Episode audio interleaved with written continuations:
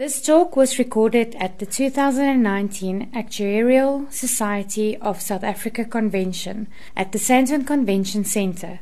For more information on the Actuarial Society, visit actuarialsociety.org.za. Good morning, everybody, and welcome to the first plenary session today. Uh, not plenary session, concurrent session rather, or the first session today. I hope that uh, people aren't nursing any too um, uh, much uh, lack of sleep from partying too hard last night, but uh, I think it was a good event yesterday for those of you who were there. Um, so we're here if you're wanting to make sure that you're in the right session. We're in the transformation session. We have two sessions where uh, the first one is talking about privilege and how actuaries spend their income with Carel Wandrag and Lusani Mulaudzi. And then uh, a second session on conversations with actuaries, sharing their unique journeys to, uh, to, to becoming actuaries. So I'm not going to take up any more time. I'm going to pass over to Carel to take us into the first session. Thank you, Carel. Thanks, Peter, and good morning, everybody. Uh, I've never had a huge ambition to present at a ASA convention. However, I am passionate about restoring human dignity, and I believe um, that touches on the core of the transformation journey that the profession in, has in, embarked on in the past two or three years. Uh, so here I am. You're stuck with me for the next 20 minutes or so. Starting with a disclaimer, I do group um, data and numbers in, in my presentation. The idea is not to stereotype anybody, but rather to, to present the trends. In any group, there will be exceptions and, and um, people not really behaving like, like the group, but I'm trying to, to, to show trends. It was also um, quite difficult to gauge the, the level of information that I should ask for in the survey. Um, income and spending habits is for most people a very personal thing, but still I needed to get some information. I was not fully uh, successful in, in, in how I did it. One of my sen- senior colleagues actually told me that he exited the, the survey at some point because it got too personal for him. So thanks to those of you that actually stuck the whole course. Then on the graphs, the graphics in the presentation, it's been inspired by uh, a TED talk by Mona Chalabi. You can Google her. She's a data journalist at The Guardian. Um, her talk is about three ways to spot a bad statistic. Hopefully, you, you don't spot any bad statistics. But the, this, the, the, the, drawings in the presentation, I just want to give credit to a good friend and architect, uh, Zerkay. He helped me um, with the graphs that you'll see in the presentation. Um, you'll see some numbers in the presentation, but actually, my message is not about the numbers, it's about the conversation. Um, that the numbers sh- should stimulate, the thoughts it should stimulate, and hopefully um, making you eager to have some conversations when you walk out here today. Quickly, how I got to this point, I attended most of the asset transformation workshops. The one on privilege, rank, and power was quite powerful. And um, part of that was a privilege questionnaire that I'll get to just now. That started me thinking uh, on, on our different journeys and our different histories. And I got curious about the individual stories behind that, and I'll share one or two of that. Two of those stories comes from um, two young colleagues of mine at Sanlam. They both started working beginning of uh, last year. Both come from an underprivileged background, but quite different reasons, quite different motivations for why they uh, chose to, to study actuarial. The one study started his actuarial studies with the sole purpose to improve his parents' living conditions, get them to a better home, get them to a better neighborhood. The other one um, wanted to become an actuary so that he can buy himself a nice BMW. But in the past 18 months, that journey has also moved on, and I will I'll share a bit about, about that. I'll, I'll refer back to him a couple of times during the presentation. So, who, how do actuaries spend their money? And the question is more what are the differences rather than if there are any, differences. We're all um, individual human beings with individual preferences and um, I'm also curious about I was cu- curious about is there any, any correlation with our historical backgrounds in term of, terms of privilege, how we grew up. So about a year ago, ASA ran a survey. Um, we, we had to do two rounds. The first round, there was a technical glitch with some of the respondents. Uh, so thanks to those of you that actually did the survey the second time. In the end, we ended up with almost 300 usable responses. The survey and also how I um, present the results was structured in a section on demographics. Then the privilege questionnaire was embedded in the survey, a section about spending patterns, and then also support to extended family members. Digging into the demographics, this is what the distribution of the respondents looked like. I also got ASA membership stats from them, and this shows that the, the, the respondents is, is biased, weighted towards fellow members based on the, the size of the sample and the distribution of the, the professional membership. I would have expected about 100 fellows, so the, the results is a bit skewed towards the opinions and and experiences of actuaries, qualified actuaries. Age distribution, pretty much in line with the ASA membership. You see, we've got uh, a fairly young membership, most of them below the age of 34. Male female split, again, based on the ASA membership, I would have expected about 85 females. So it seems that um, the ladies are more, more keen to participate in ASA surveys. Race distribution, uh, more or less in line with ASA membership, bit weighted towards white respondents. Um, but if you break that down um, between the, the, the, qualified members, this is a proportional slide. The previous one was numbers, um, split by race. Our current qualified actuary membership, 77% white members. But quite encouraging if you look at that split for our student membership, um, 48% black members, and I think that bodes well for the future demographics of the profession, given that the, the, the, the pace and level of qualification um, is more or less the same.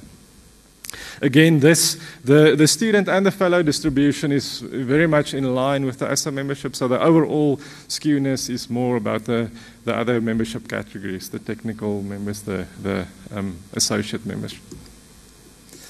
I had a question on breadwinner status. So this shows that the actuaries earn quite a bit of the income in their household. So 135 members with that's the sole breadwinner, so they, they earn 100% of the household, household income. For those that shared breadwinners, um, the respondents on average responsible for 57% of the household income. So I think, yeah, looking at the at this slide, the respondents should be qualified to answer questions about spending patterns, although maybe the earners and the spenders are not exactly the same. Maybe I should have asked the spouses and the children about the spending patterns to get a more accurate picture. Uh, this is just a scan of the privilege questionnaire that I completed at the, work, at the workshop. So 20 questions asking about race, gender, the number of books in the home you grew up in, were your family able to provide for your education, medical aid uh, membership? 20 questions, admittedly uh, subjective questions, but still, I think, giving, giving a good indication of the relative levels of privilege that each of us grew up with. Uh, moving on. So the results of the, the privilege questionnaire gives a score between minus 20 and plus 20, where minus 20 is from a very unprivileged background, plus 20 very privileged.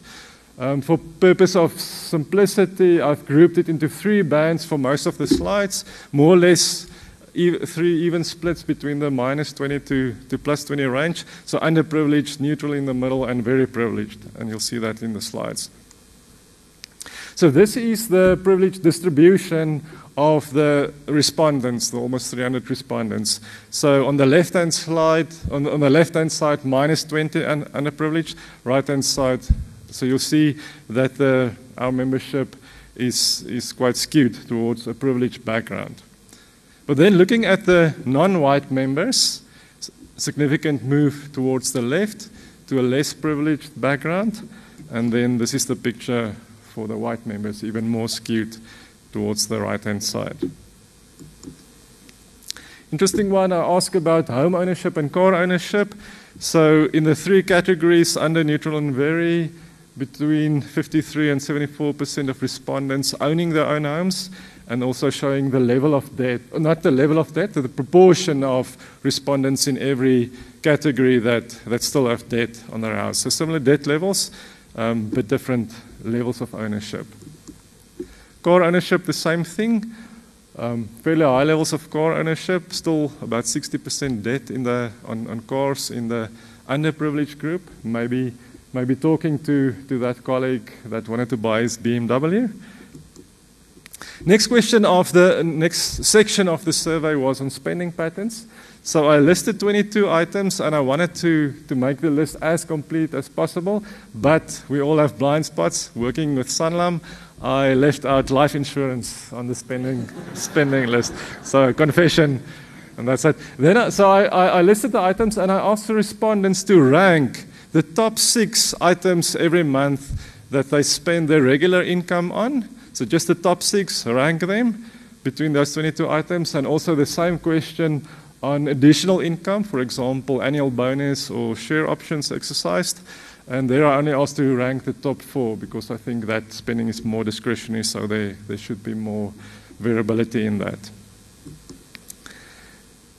So, looking at the results of that, how, how do we spend our income? First, I I, am going to show you the ranking of the top six items for regular monthly income. First one is housing, so that's mortgage payments or rent. Second one, household needs groceries, cleaning materials, stuff like that. This one uh, uh, is not, not so respondent. A third place, uh, savings and investments. Then healthcare, medical aid contributions, hospital, doctor's cost transport, and in sixth place, car payments. So then, looking at the same ranking but bro- broken down between the three groups, three privileged bands, for the very privileged group, the four, first four spots exactly the same as the overall distribution. Then utilities, water and electricity. So it's a very privileged group with a big houses using a lot of, of water and electricity, or it may just be that there's been a lot of Cape Town respondents. This, the survey was run at the end of the, the drought in Cape Town when water was very expensive. It's not that much cheaper now. Um, sixth place, transport. A neutral group, very much the same as overall. It's only the third and fourth place that swap uh, between healthcare and, and, and savings. And then where it got interesting was in the underprivileged band. First two places still housing and, and groceries, household needs. But then in the next place, car payments. So I ran the, the results past a couple of colleagues, and one of the, the, the underprivileged colleagues made, made a comment that said, maybe that's because the privileged kids start working with a car. When they go to varsity, most of them do get cars, but if you're from an underprivileged background, you only start earning and being able to, to purchase a car when you, when you start working. And then in the next place, fourth place, is extended family. Didn't feature in any place in, in, in, in any of the other bands. So speaking to, to what a lot of people call black tax, and in my conversation with colleagues, um, yeah, a very, very real um, pressure, cultural pressure to, to have that kind of spending. I'll, I'll get back to one or two anecdotes on that a bit later. Fifth place, healthcare, and, and last, transport costs.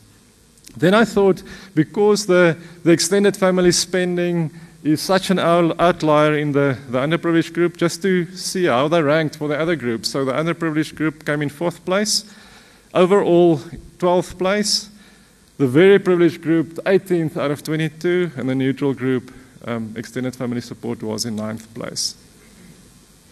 So, so, same, same kind of story, but for additional income, how do, do people spend their, their bonuses, their, their share options? First place, investments and savings. We are actuaries after all. Next one is overseas holidays. In third place, uh, that's the South African flag, local holidays, and finally um, housing, so maybe additional payments on, on your mortgage. For the very privileged band, the picture looked exactly the same, same order. Neutral band, first two places the same, then in third place, housing, and finally, actually extended family support. For the underprivileged group, savings and investments still first place, but in second place, the, the giving, giving some of that additional income to extended family, then housing, and finally groceries. And I haven't, this fourth one, the groceries, household needs, was a surprising one for me, and I haven't had time to interrogate that, so maybe afterwards, if there's some thoughts from the audience on that, I'd love to hear that. Again, the comparison for extended family support, second place, for under, sixth place for all, 13th place for the very, and fourth place for the neutral group. So just looking at um, where there are contributions towards extended family. So this slide is for the, the non-white respondents in the survey you can see quite a significant proportion of the regular monthly income going to extended family. The little money bags next to the, the groups show the average proportion of monthly income going to the extended family. So you can see that's between 15 and 20% of regular monthly income. For the white group, quite a different picture, although where there are extended family support, similar level of support between 15 and 20% of regular income. I also had questions um, on the same same questions on, on extended family support um, for for additional income. The the picture looked pretty much the same, so I'm not going to show that. Then the number of dependents outside your own household. So the question was outside your own households, on average, how many um, people do you support in extended family? So non-white respondents, underprivileged group, almost three people neutral group 1.6, and just below 1 for the very privileged non-white members. And this, is, this has been confirmed by a conversation with my, with my young colleague between, as I, as I said, between um, himself and his uncle, that's a teacher, they support seven family members. So between the two of them, on average, three and a half uh, members they, they, family members they support. For the white group, again, quite a bit different picture um, about a half or 1.4 where there are support. So, some conclusions, just um, my own personal conclusions. Yes, there are differences in spending patterns between actuaries and, and, and actuarial students. Yes, there seems to be a correlation with privilege, but the reasons for that are much wider and deeper than the obvious. Speaking to my young colleague he started off his actuarial journey with wanting to buy himself a new BMW. He um, since moved on from that. Initially, the extended family support was quite a burden to him. He had he wanted to do a four-year university degree, wanted to do his honors, but after three years, the support from his family to start earning was just so big. He had to to cut short his studies and start working. Um, but now he says um, it's actually considered considers it an honor to support his family and being able to give back to his community. And obviously, different people with different stories and, and different journeys. Um, so we need more conversations on this and, and more action. As a white male coming from a fairly privileged background, it's difficult for me to understand the cultural pressures. I also helped my parents to purchase their retirement home that they wouldn't have been able to afford otherwise. But it was my own choice. I didn't have any pressure from them or extended family.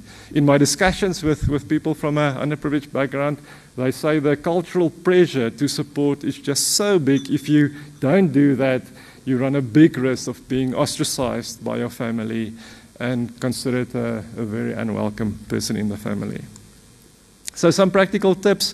Where do we go from here? I think we should stop shouting from our corners. Of, often conversations like this just get, get us more divided. Um, working with actuaries, I think I should rather say stop withdrawing into our corners and start having more conversations. Conversations on an individual level. And in my pre prep for this presentation, I stumbled across another TED talk by Megan Phelps Roper. Uh, she recently published the book Unfollow. She grew up in a uh, Westboro Baptist Church in the States that's famous or maybe rather infamous for picketing against gays, against Jews, against the military, against anyone. And she had a sign in her hand when she was five years old death to all gays. And at the age of 26, she left the church and she, she wrote a book and did a TED talk on her experiences. And I think she gives four very practical and very useful tips for these conversations. First one is don't assume bad intent. The fact that someone has a different opinion than you or and, and often very polar, polar opposite of your own opinion, opinion don't mean they have bad intent. Then ask questions. Try to understand and also give the other party the opportunity to ask questions to you. Stay calm.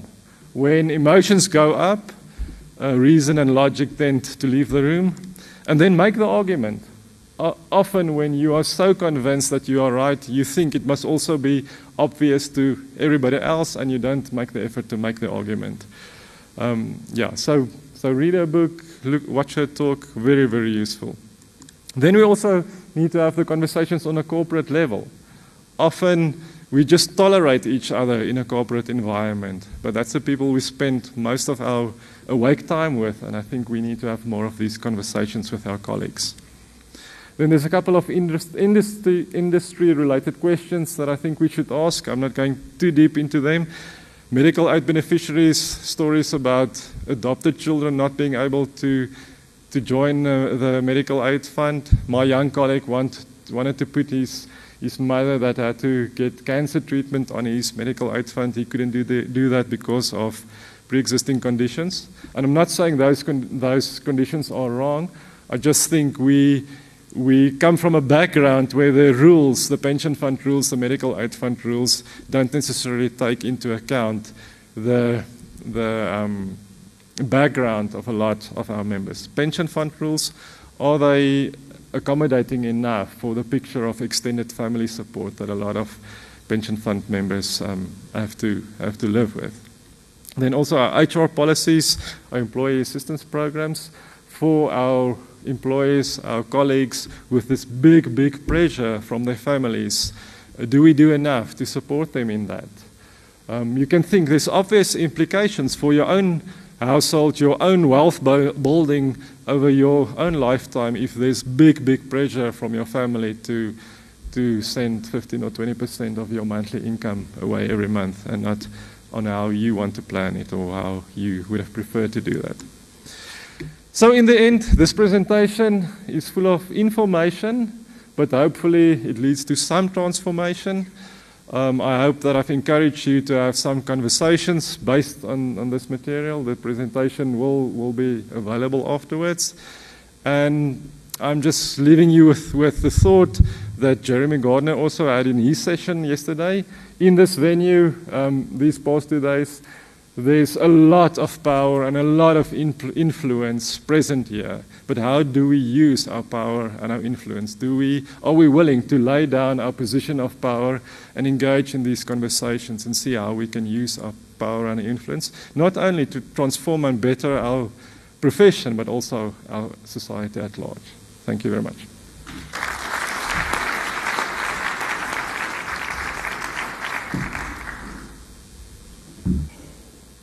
And good morning to everyone. I'm quite impressed that uh, for a nine o'clock session, uh, that we have so many of you here.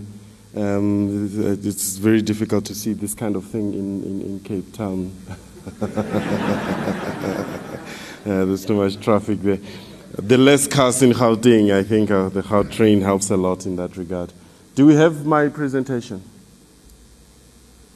My, my talk is about uh, casting the net wider. Um, it links to the, the conversation that we've had now, uh, in that not only do we need to understand each other and where we come from, and, and, and, and, and not just focus on the numbers.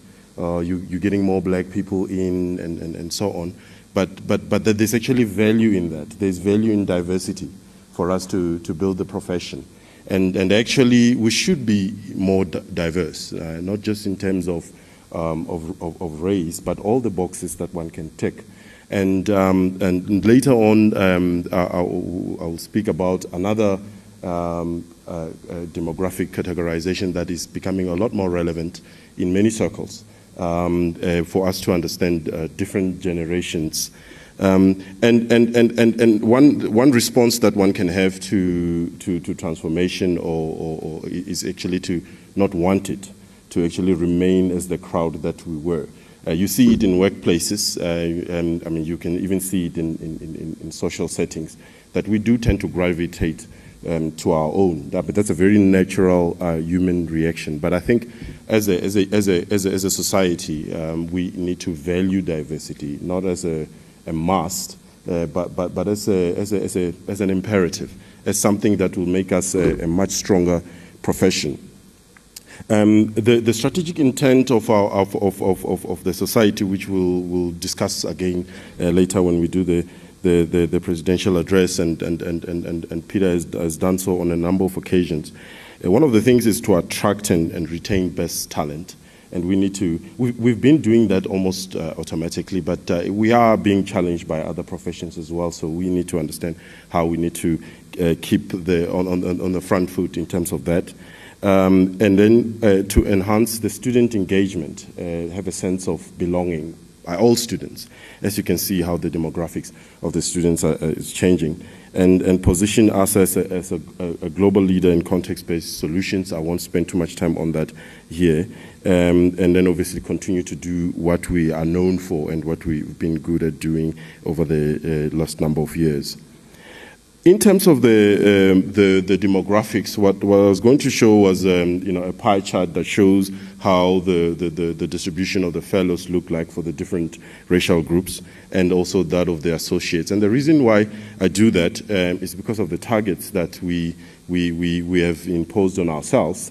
And, and we need to reflect on um, you know, are we on the right track or not? Um, so, so you, as you can imagine, when you look at the fellows, he mentioned it here, uh, it would still look um, um as uh, predominantly um, uh, uh, white and, and the associates as well looking the same. But what is encouraging is that when you look at the students, um, that has shifted quite a lot. Um, where you have close to 50% uh, being black, and then you, you, you, you can add on that. Um, so, so that is improving.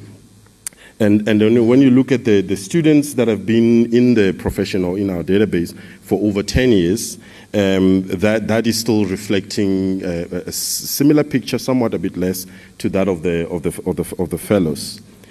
Now, what, what is concerning, um, and, and uh, uh these three slides that I'm not showing now, I will show them uh, in, a, in a later session so you can then re remember some of the aspects here, is the pass rates. Uh, that, that is not encouraging. The, the pass rates of the, of, the, of the black students is, is way lower than that of the, the Indian group and, and, and the white group and, and, and so on. So, so that is something that makes it difficult. So although the student population looks at uh, about 50%, that's not what you're going to see reflecting uh, at the end of the day, which is a concern. So, so although, although um, we have had the, the academy, and uh, there is a slide where we show the impact of the, the academy, in the initial days we had a very uh, big impact on the uh, your A311, which is the, the, the so-called CA1, um, and, and your communication subject and, and some of the, uh, the, the, technical subjects, um, where we, we, had a very good impact in the initial stages. In this last set of uh, results, um,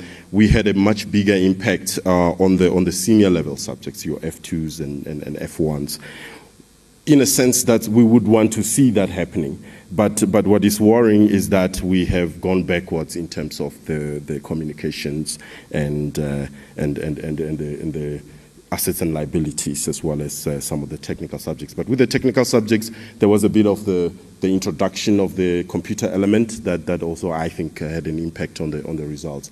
We would want to see those improving so that we maintain um, the, the, the, pass rates to be at the, at the, level that would ensure that the student population would then be reflected uh, in, uh, in, in, the, in, the, numbers, so the percentage or proportion of, uh, of fellows and, and, associates. And the reason why I, I, speak that language is because we had said to ourselves, 2028 um, would have a, the percentage of our masters qualifying would reflect the demographics of the country, um, and, and in 20 uh, 33, that the percentage of uh, fathers qualifying will reflect the demographics of the country. So, so one can see that with how the results were in the last year, because I'm trying to do a bit of like analysis of surplus here, and you can see that um, we've gone backwards. Uh, we, we're not closer to that goal. Um, so, so that is something that we need to reflect on. So, what do we do? Do we change the targets um, and say, no, this, this were never going to be achievable, or do we put in much more effort? And what does that kind of effort look like? And, and those are the kind of conversations that we have in the Transformation Committee. Hence the, the, the, the, the title of this presentation, Casting the Net Wider. Um, and, and one needs to understand, I mean, are there other professionals out there who have already done well that can be attracted into the profession and have a much faster track um, uh, to qualification? Those are the kind of things that we're exploring. And uh, um, I'm quite positive that in the next uh, year or so, uh, we would have a lot more initiatives along those lines. So let's understand our background, where we come from, and let's appreciate that because that is the strength of our profession. Uh, a, a, monocultural profession, uh, I, I, would not add, uh, my view is that it won't add as much value as a, a multicultural one or um, can to this country. Thank you very much.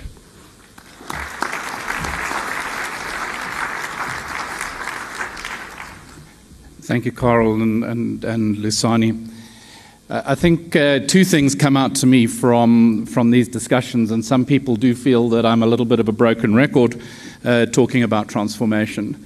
Transformation is not about the numbers alone, it's also about the, the heart and minds of getting us to understand how valuable transformation is, both to the profession but also to the organizations within which we work.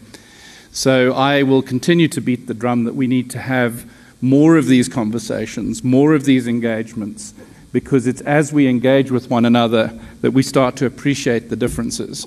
And all of the statistics that I've seen show that diverse leadership teams, diverse groups, are more powerful, more effective than teams that are monocultural. And so we need to continue to develop that within our profession, and we need to continue to uh, ensure that we have these conversations going forward. Um, and I think the four tips that were in uh, Carel's presentation about that uh, are very valuable ones for us to, to do. But we have a few moments to have any questions. So there's one at the front here. Do we have microphones? So um, if you want to give your question, speak loud, and I'll try and repeat the question if we, if we have to. Um, for Lusani, uh, hi Warren Matheson, I was just uh, interested if we'd also explored um, what is happening in other professions with regards to transformation, and specifically where there have been, I guess, success stories in being able to, to change the demographic. I, I, just before you answer, I just want to thank you both for the presentation. It was I, I really enjoyed it. It was something that inspired conversations, um, and I also believe that um, a diverse leadership or diverse organisation or, or profession is going to be uh, more valuable to us than a monocultural one.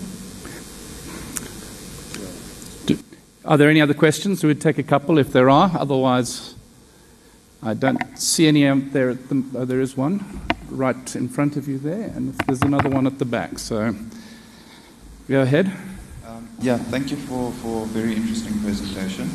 Um, so just maybe a comment for Carel. So um, it was sad to hear about your young colleague um, whose mother was refused medical aid. So just maybe a comment on that, that medical aids cannot legally refuse cover from someone.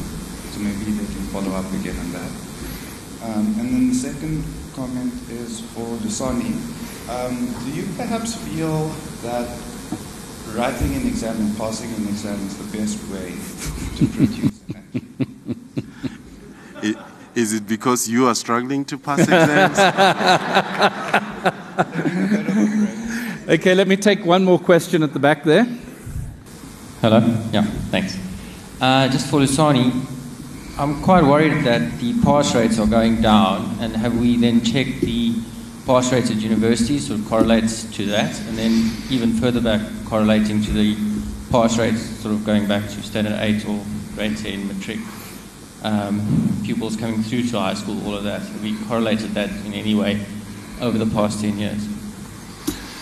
So, Lusani, do you want to take Yeah. those, those three Um, questions? The, the first one, I think the accountants um, would provide the best template or, for success in this area. I think they've really uh, done well um, to, to, to, to diversify that profession.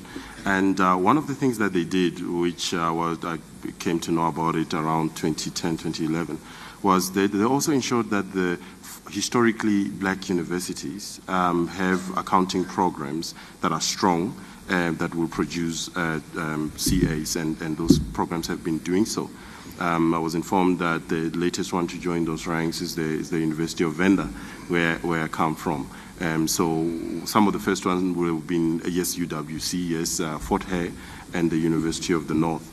And we are exploring um, a similar idea, although we do have uh, obviously challenges because there are funding issues that I didn't go into detail um, at the current six programs that we do accredit.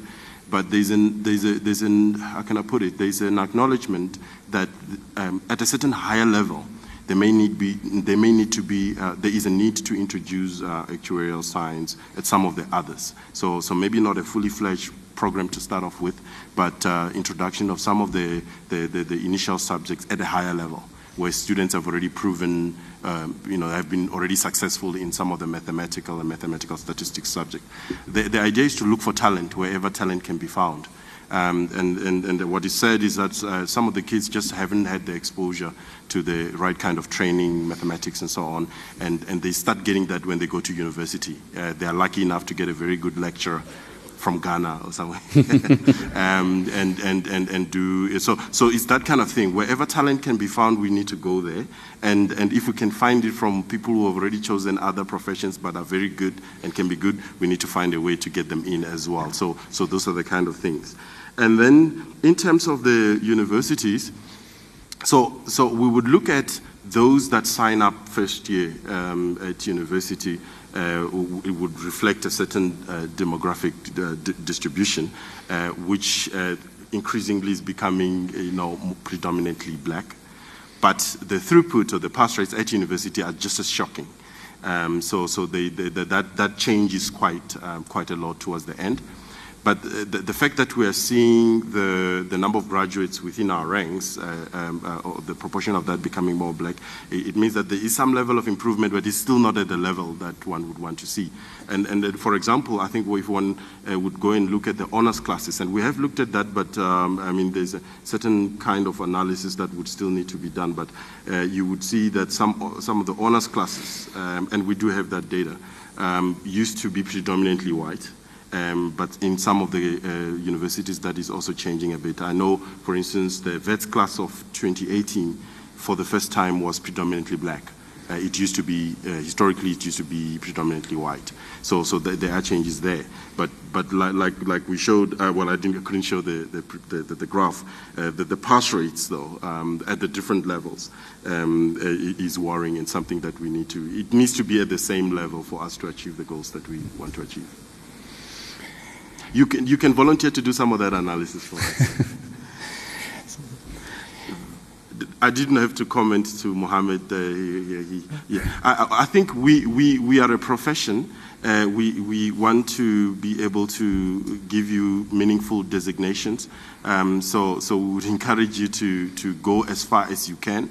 But what, what, what part of the strategy is to have a, a number of exit points um, given that th- th- there needs to be diversity also in terms of what one is interested in doing. Mm. So, so not everyone necessarily needs to be a fellow. Um, you know, and, and some of us are becoming fellows in areas where we're not even working. So, what is the value of that? So, so, so you know, a, a, an associate who is an actuary by international standards may be a suitable exit point for some people. But for some, they probably need to go all the way to becoming a fellow and you now have the TASA as well, which is more the technical component. And we need to make sure that the TASA is strong and uh, competitive out there, uh, especially from a data science perspective. So if you are interested just in that, perhaps that can be an exit point. But, but, but, but obviously for certain levels of work, um, being a fellow would still be what is required. So I'll take one last question given the context of time. Sorry, Carel. Thanks for the comment about a medical aid. I couldn't hear everything of, uh, that you said, but maybe we can we can continue the discussion afterwards. Just uh, something that I forgot to mention in my presentation.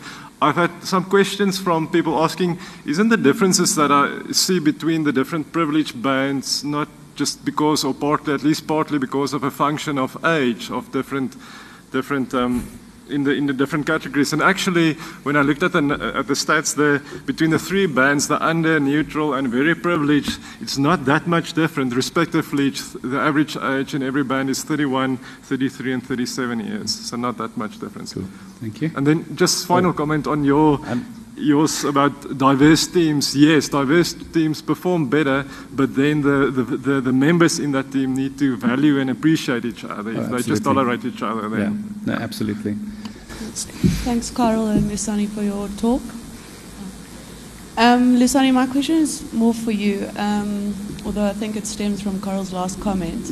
Have you uh, looked into how employer support at a student level as well as employer culture has sort of aided or deterred the sort of transformation we're hoping to see?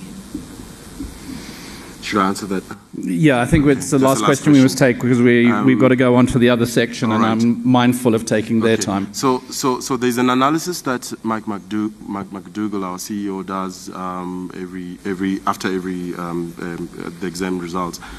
And, and he, then one of the things that he looks at is the different employers, uh, the consultancies and so on.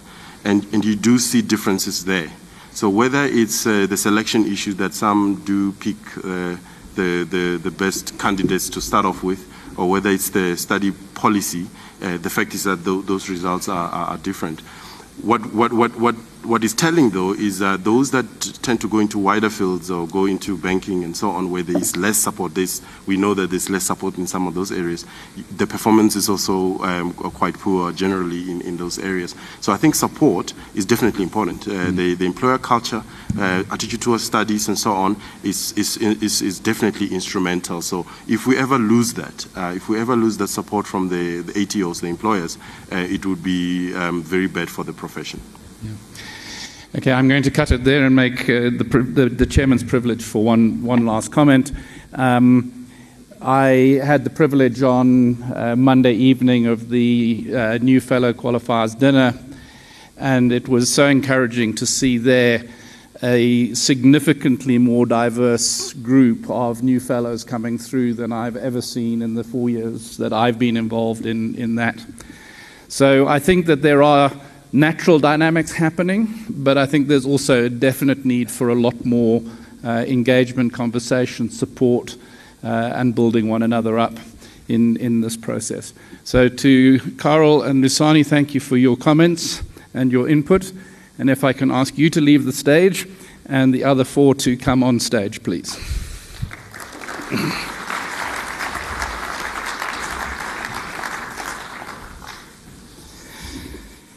While they're coming up, I want to just acknowledge um, that we live in a, a part of the world that thrives on storytelling. And I think that we, we remember stories, and, and the, the power of individual stories is always very encouraging uh, to, to hear. And so I'm really looking forward to what Vivek, Jasmin, Rowan, and Sphe I hope I pronounced that right, uh, have to share with us. And so, with that, I'm going to hand it straight over to Vivek. Hello, everyone. So, um, welcome to part two of the ASA transformation session. So, Carel almost um, did a good warm up for us, you know, saying we need to have more conversations. So, today we're going to have conversations with three awesome actuaries. So anyway, um, like Carel, I want to do um, a feel-good session at the convention. I've done two technical ones before. And the feel-good ones are the tough ones for you guys. I mean, you guys are actually, you guys danced last night quite a lot, which is transformational. But I mean, the soft stuff is actually quite awkward for all of us. I mean, I, I always laugh. I mean, like 77% of the, of the audience um, feels awkward when you talk about transformation. You know, almost, when you talk about white privilege, people feel uncomfortable. You know, but today's conversation is not about privilege, actually. Um, so I've been working for 20 years now, and I've had the privilege of actually working with some really awesome people. Um, and we talk about negative stories all the time. I mean, the media talks about white privilege, brown privilege, and radical economic empowerment. Um, but we don't talk about good stories. I mean, the, the, the, accountancy profession celebrates their, um, their accountants. We talk about technical topics, but where's the good stories out there? You know, where's the really inspirational ones? I've heard about somebody who qualified after writing fellowship 11 times. I hear about it the, in, the, in, the, corridors, but we don't hear about them here. You know, um, today's story is about Elon Musk. Um, it's about somebody who grew up in a rural area. It's about somebody who had three girls and to write exams at the same time. Um, and these are inspirational stories. These are what the masses need to hear about, not just the technical topics only. Um, and they give us hope. They give us inspiration as well. So anyway, um, 15 years ago, um, say 14 years ago, I qualified. It was a really big thing to become an actuary. You know, we always sort of boasted about how we're smarter than accountants. Um, you know, and that was a big thing. You know, it, it was funny, uh, but it was a really big thing to become an actuary. 14 years later, it's still a big thing. It unifies all of us, whether you're black or white or Indian. You all are here for one reason. We want to be actuaries, and we study really, really hard because we want to become actuaries. And all of us on this panel are all actuaries. We have different journeys, different conversations, and different um, challenges along the way. Um, and the one thing I've learned in 20 years is don't make assumptions, you know. And I mean, like, we, we, make assumptions for a living here, you know. So, but tell you guys, don't make assumptions. It's pretty tough, you know. Um, you know, I've got friends that have gone to, to Hilton and the bishops, and when you actually hear their stories, actually, it's not what you think it is. It's not as simple as he's a white guy, he went to bishops, he went to Hilton, and, and he's an or you're a black person, and, and this is your journey. All the journeys are very, very different. But today you'll hear about three great ones. Um, let me not take up much more of your time. Um, so anyway, storytelling. It's, a, it's, a, it's an ancient tool. It brings people together. As I said, it's a softer topic.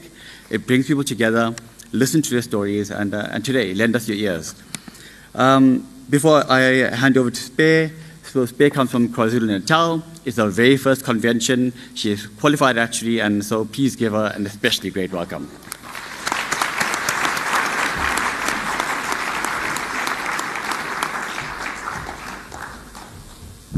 Good morning, everyone. Uh, I'm very excited to come here and share my story. My name is Sipheleli Siwe Msane. Uh, you think space is tough, but I challenge anyone who's not Zulu to say that name. Um, I grew up in Ngwelezane. I was one of five children. My father was a teacher. My mother started out a domestic worker and ended up having to sell sweets at my primary school uh, for a living. Uh, all of which I'm very grateful for because it brought me to where I am today. I finished my high school at a rural area in KwaZulu Natal where I had to share a hut with about seven other girls. Uh, after school, every day we'd have to go to fetch water from the borehole because we didn't have running water. And um, we had to prepare our meals in small primer stoves, if you know what that means. So load shedding has been quite a flashback.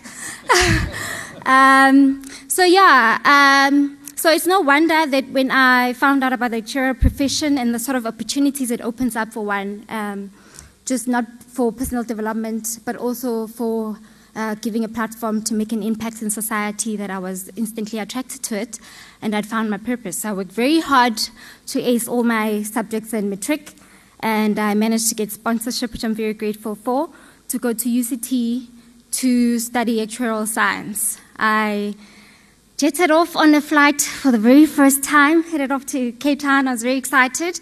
And uh, there were a lot more firsts for me on that day.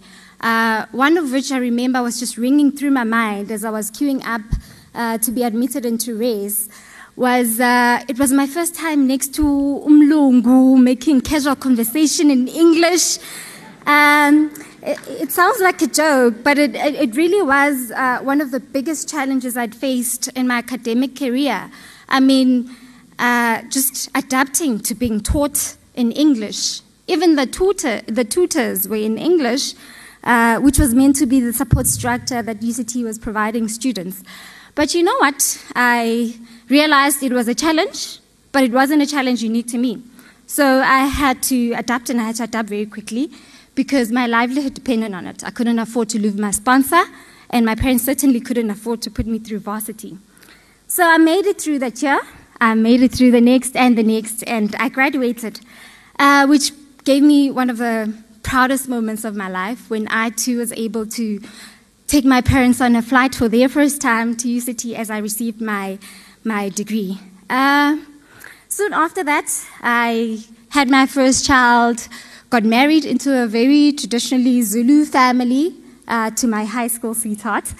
Um, and I had my other two girls, my daughters. Uh, I must tell you, being a mother and umakoti just brought a whole new host of challenges and responsibilities into the mix. I mentioned just one for an example. Uh, I stayed in Durban. It's about 200 k's away from my um, from where I'd married, um, and every weekend there would be something. It's it's just the nature of the culture. There would be a funeral, there'd be a wedding, there'd be some sort of ceremony, and in that culture, it's unheard of to use catering uh, it's almost expected that the community would come together, help prepare the meal for the ceremony, and everyone in the community would come. So that's the sort of uh, time and the sort of investment you had to put into the community, which was sort of part of the challenge. Uh, I still wanted it all. I wanted to embrace my culture as I love it so much. I wanted to embrace being a mother and umakoti, and I still wanted to qualify as an actuary. So I didn't want anything to slow me down. I went on and wrote my exams. Uh, unfortunately, that means that I had to stay after hours uh, at work, studying very hard for long hours, missing bath time, missing bedtime for my kids. But this was a sacrifice I had to make in order for me to have the time on the weekends uninterrupted, spending with my family and my community. I powered through all of that. I struggle very hectically with the F100s, and uh, it's one thing that I'd like to mention for some of the young uh, people in the audience who are still struggling through the exams, because there's, there's almost three things that really helped me get through that journey. One, it was the exam counseling, and I have to applaud ASA for having such structures in place, and we almost have to work on improving them uh, through uh, feedback from students. There was a light bulb moment for me because after I had struggled so much with the STs, I, I just, it just clicked and I got it, what the examiners were looking for, and I, I passed the ST. And the next one that I wrote, I got first time as well.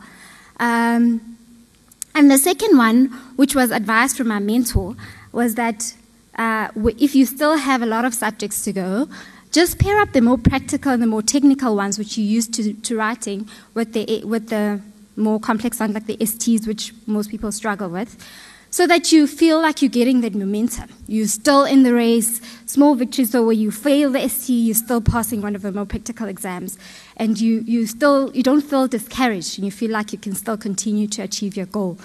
Um, and the third one was just the immense support that I received throughout this journey. Um, I remember one uh, event in particular. I had to drive from Durban to Pretoria to write my modeling exam because no flight would take me. I was too far along in my pregnancy, and being Sphe, I really didn't want anything to slow me down. So I had to write that exam. Um, and my husband had to drive me to Pretoria. And uh, it's not just my husband, the support from my husband, it's the support from uh, the sponsors that I got, it's the support from the nannies who took care of my kids when I was studying the nights away. Uh, it's, it's one of the biggest challenges, I must say, which I found in my adulthood, is that. Um, being from the outskirts of, of KZN, being from the rural areas or the townships, you name it, you, you, you sort of removed from your community and that natural support structure. So you almost have to build your own. You take whatever support you can get, and sometimes it can be expensive because you have to pay for it.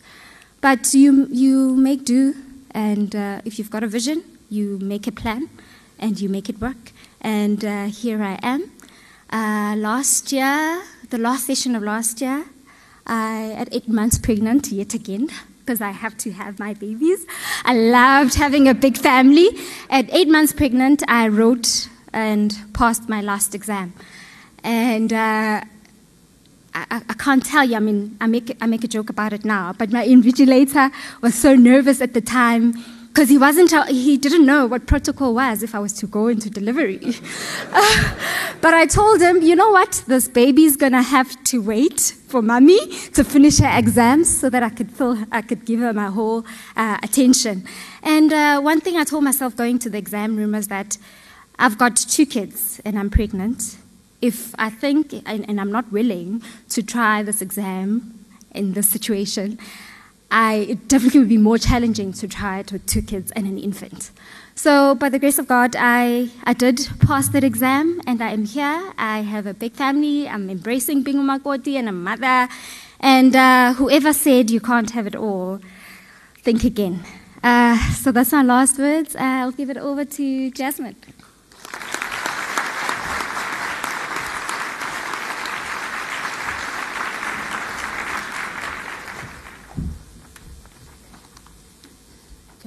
Morning, everyone. I'm Jasmin van Schalkwyk. I'm married. I have three daughters. And I'm also an actuary who took about 14 years to qualify. So I'll just share a bit about my journey. When I matriculated, I had no idea that the actuarial profession existed. I did fairly well in maths and accounting at school, and I considered becoming an accountant. Um, but I was also involved in some light community work in my latter high school years, and I think it was that that actually led me to register for a degree in social work at UWC. So it was a four year degree. Um, the first two years were fairly theoretical, and the course became a bit more practical from the third year onwards. And I remember at the start of the third year, I was assigned a case, and um, through that experience, I actually got a better feel for what a career in social work would entail. And I couldn't see myself doing that on a full time basis. So I dropped out of university in my third year. I had to get a job, um, and I managed to secure employment at an insurance company. I was appointed as a junior claims administrator. Um, I then moved on to the employee benefits administration team, and I think it was there that I actually I had to work with actuaries, so I was exposed to the actuarial profession in that role. Um, a position then opened up in the employee benefits actuarial team, and they were looking for more of an actuarial admin support type of person. So I applied for that position, and I was successful. Um, as part of that appointment, I was required to do an in house life contingency and compound interest course. It was really difficult, um, but it was also interesting and challenging in a good way, uh, and I felt, you know, it spoke to some of my strengths. So I had some conversations with the actuaries just to try and understand, you know, what actuarial studies were all about. Um, and then also, you know, I think just having dropped out of university, I I didn't want to be a university dropout, and so I was always looking for some opportunity to study something. So I think with that desire and just some peek into some actuarial content that I found interesting um, made me decide to study actuarial science. But I must say, at outset, my intent was never ever to qualify. I really wanted a tertiary education, and I, I set my sights on just achieving all of the intermediate subjects because it seemed like that would sort of be the equivalent of a university degree. Um, so I applied to ASA for membership, and ASA would, you know, the process was that ASA would then make a recommendation to the Institute of the Faculty of Actuaries, which is the body through which we achieved the, our qualification in those days. Um, when I submitted my application, um, ASA didn't quite decline my application, but it was also not accepted. I needed to do first year university maths, and I needed to pass that, um, you know, achieve a, a minimum pass mark. So I registered at UNISA, I did the first year maths, I um, met the criteria, then resubmitted my application, and it was accepted by both um, ASA and the Institute of Actuaries. Um, I remember I started studying, I think it was about six years after I matriculated, and I wrote my first exam and I failed. Um, and yeah, it, it, was sad, but that's basically how I got started. So, all in all, you know, the journey hasn't been an easy one, it's been challenging. Um, but it's also been interesting and rewarding in some respects. Um, I've, I've had people support me, but I think also with my background, I've had some critics who didn't quite think that I would succeed at this. I had my three girls during that period as well, uh, and I don't think I would have been able to qualify if I didn't have the support system I had in place. Um, you know, I failed as many times as what I passed. Um, and but I think also being in a work environment where you know others were also on this journey, my colleagues were also studying, and I did work that I enjoyed at least most of the time. So I think that just also kept me going. But towards the end, I must admit, I got really tired. I was really, really struggling with my last subject. It eventually took me about three years to pass my last subject, but I was really tired. You know, my kids were growing up. Um, I, yeah, and I was discouraged and demotivated. And I also thought, you know, I've, I achieved more than what I had initially set out to do because I, you know, I sort of passed all my intermediate subjects. Um, but my mom and my husband were the two people who wouldn't let me give up, and after 14 years, I qualified. So I just thought I'll share a little bit about very quickly, um, you know, some things that really kept me going during 14 years, during the 14 years, because I know it's a long time. I think first of all, I had a compelling reason to study. I really, really, really wanted a tertiary education. I did not want to be a university dropout, and I wanted to raise the standard for my girls, and I think that really drove me. I think, secondly, um, I enjoyed the work that I did, so I had some job satisfaction. And um, I, I, think it's really great that you know employers actually recognize you for the progress that you make. So I think that, together with the fact that I um, I enjoyed what I did, I think it just helped it uh, or made it easier to stay the course. I think thirdly, if I had to set my sight on qualifying, I think I would have given up a long time ago. But that wasn't my goal. My goal was really just to, um, you know, pass all the technical subjects. Um, and I think just um, aiming for that made me focus and it helped me to eat this big elephant piece by piece. And then lastly, you know, I mentioned that I've, uh, I had some critics, um, but I knew in my heart of hearts that I could do this. And what I found is, you know, if you set yourself on a certain course of action, um, it's not what others believe that actually becomes important, it's what you believe. Thank you.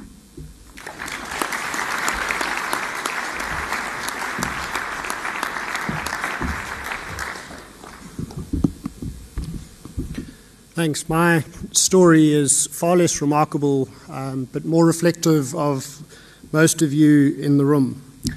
Um, my father was an engineer.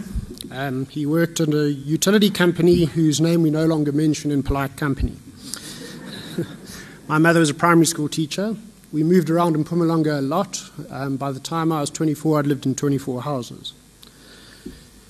We had the most remarkable maths teacher, Mrs. Twyford, in a little school in Witbank. In grade seven, we got six of the 36 gold medals in the Maths Olympiad. Three of the male medalists lost track of each other and found ourselves in the infamous Professor Boyd Lorenz curve TUT at WITS studying actuarial science. We don't know what happened to the female medalists, but it says something about maths gender stereotyping. My father passed away when I was um, in primary school, and so conventional wisdom was that I needed male influence, so I left my mother and my sister and joined Pretoria Boys High as a boarder.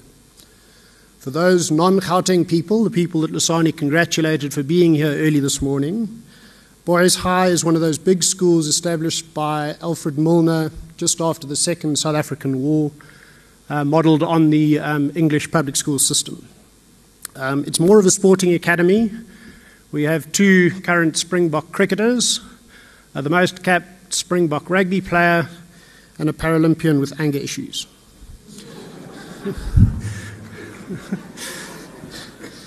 Stephen Jerish once said that he thought that 80% of actuaries come from 20 schools.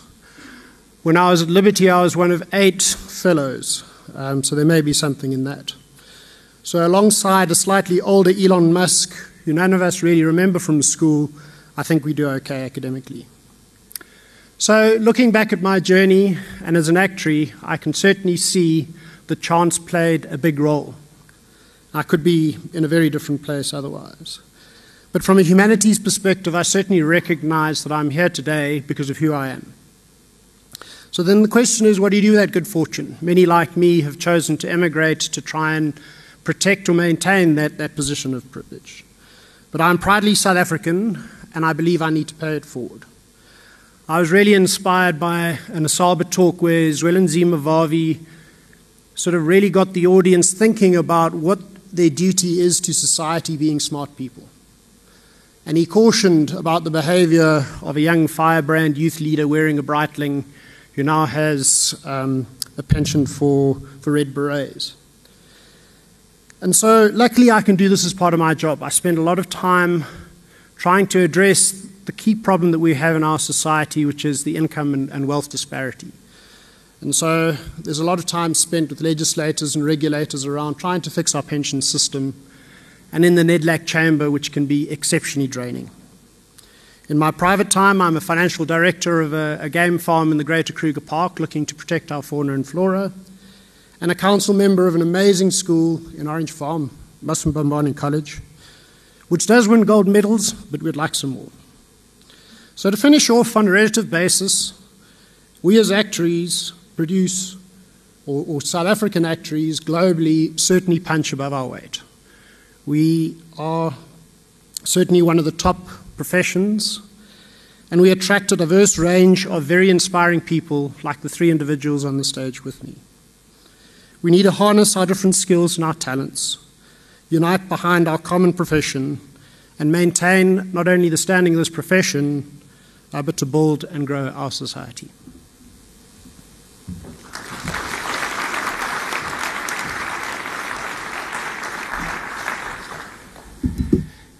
Thank you to, to the panel here.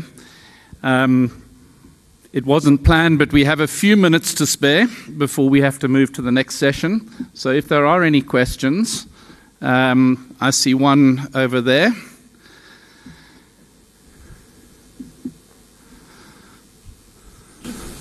Good, good morning, everybody. I hope you can hear me. I'm suffering from the flu. Um, this is a question for Sphe. Um, I just wanted to ask, you know, being black, there are five million funerals, tombstones, celebrations, and everything else. And being a black female, there's an expectation to technically be at all of them. Did you get yourself excused, which and how? Um, and sort of how did you deal with having to explain that you need to be studying, you can't attend every single thing, and you can't be working all the time because you know you've still got this as a responsibility. Just, just press the button to turn it on.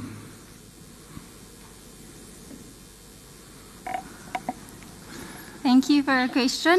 Uh, I think, in general, as a as a human being, besides just being a black person, you have to realize the limitations of what you can do, and that's what I I, I realized very young. Uh, you can only attend what you can, and when it's time to focus on what you need to focus on, you need to make it clear. And uh, you communicate it very clearly and often enough, and people will generally understand. Because you're not only doing it for yourself, but you're also doing it for the good of your family and for the betterment of your community. Thank you. Any other questions? Well, thank you very much to, to the panel here. I, I have to say, I'm both awed and inspired by your stories um, because I think it, it really does show that there is hard work, but some people have more challenges. And uh, and Jasmin, in particular, I've, I've heard Jasmin's story a couple of times, and every time I hear it, I'm inspired again. So, congratulations to you. You inspire us, and thank you for that. And uh, with that, I'm going to end the session. There is a 15 minute transfer time. Uh, it shouldn't take you 15 minutes to get from this room to that room. Um, but uh, yeah, so that is the next session starts at uh, at half past. Uh, sorry, where is it? We're now 10:30 in the room, uh, ballroom one. Thank you very much.